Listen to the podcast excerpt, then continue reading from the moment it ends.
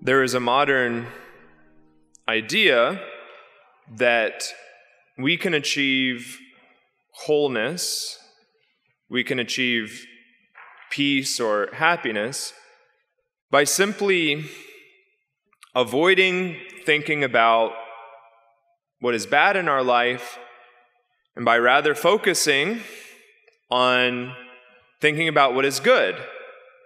And that by thinking about what is good, our mere thought pattern will create that goodness in our life. This is an error, and it's quite contrary to the scripture today. Because, first of all, the rebellion that the Israelites suffered from in this first reading is within all of us. And we cannot escape this rebellion merely by avoiding thinking about the rebellion. And likewise, we see the cure for this rebellion.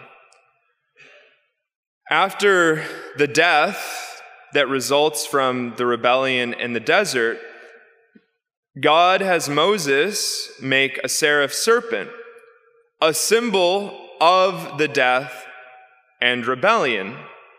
And he has all of the Israelites stare to confront the rebellion and death in their lives to confront the moment where they turned away from God, not avoiding, not turning their gaze away from the rebellion, but God has them look straight at the rebellion in their lives.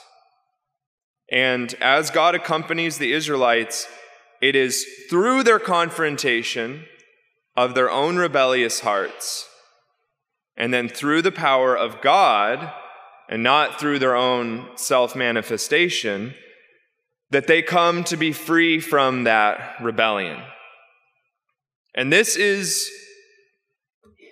this is one of the paths or it's it's a moment in the spiritual life for all of us.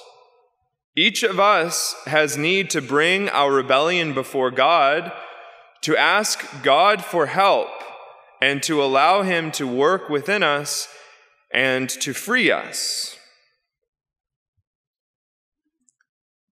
I would suggest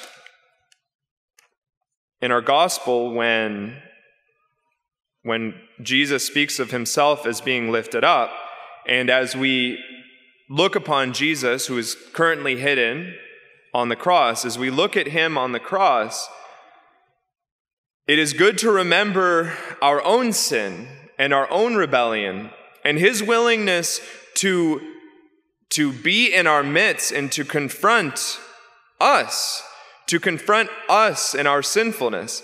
He comes into this world holy as one not subject to sin, and he enters into our midst and he allows our rebellion to achieve his death. But he does so because he is the only one who can confront death, who can look death straight in the face, destroy death, and on the other side, raise himself to enter into the resurrection. We ask to follow the path of Jesus, to follow him, to bring to him today our own rebellions, our own deaths, so that he may accompany us he may hold our hand and bring us to the resurrection.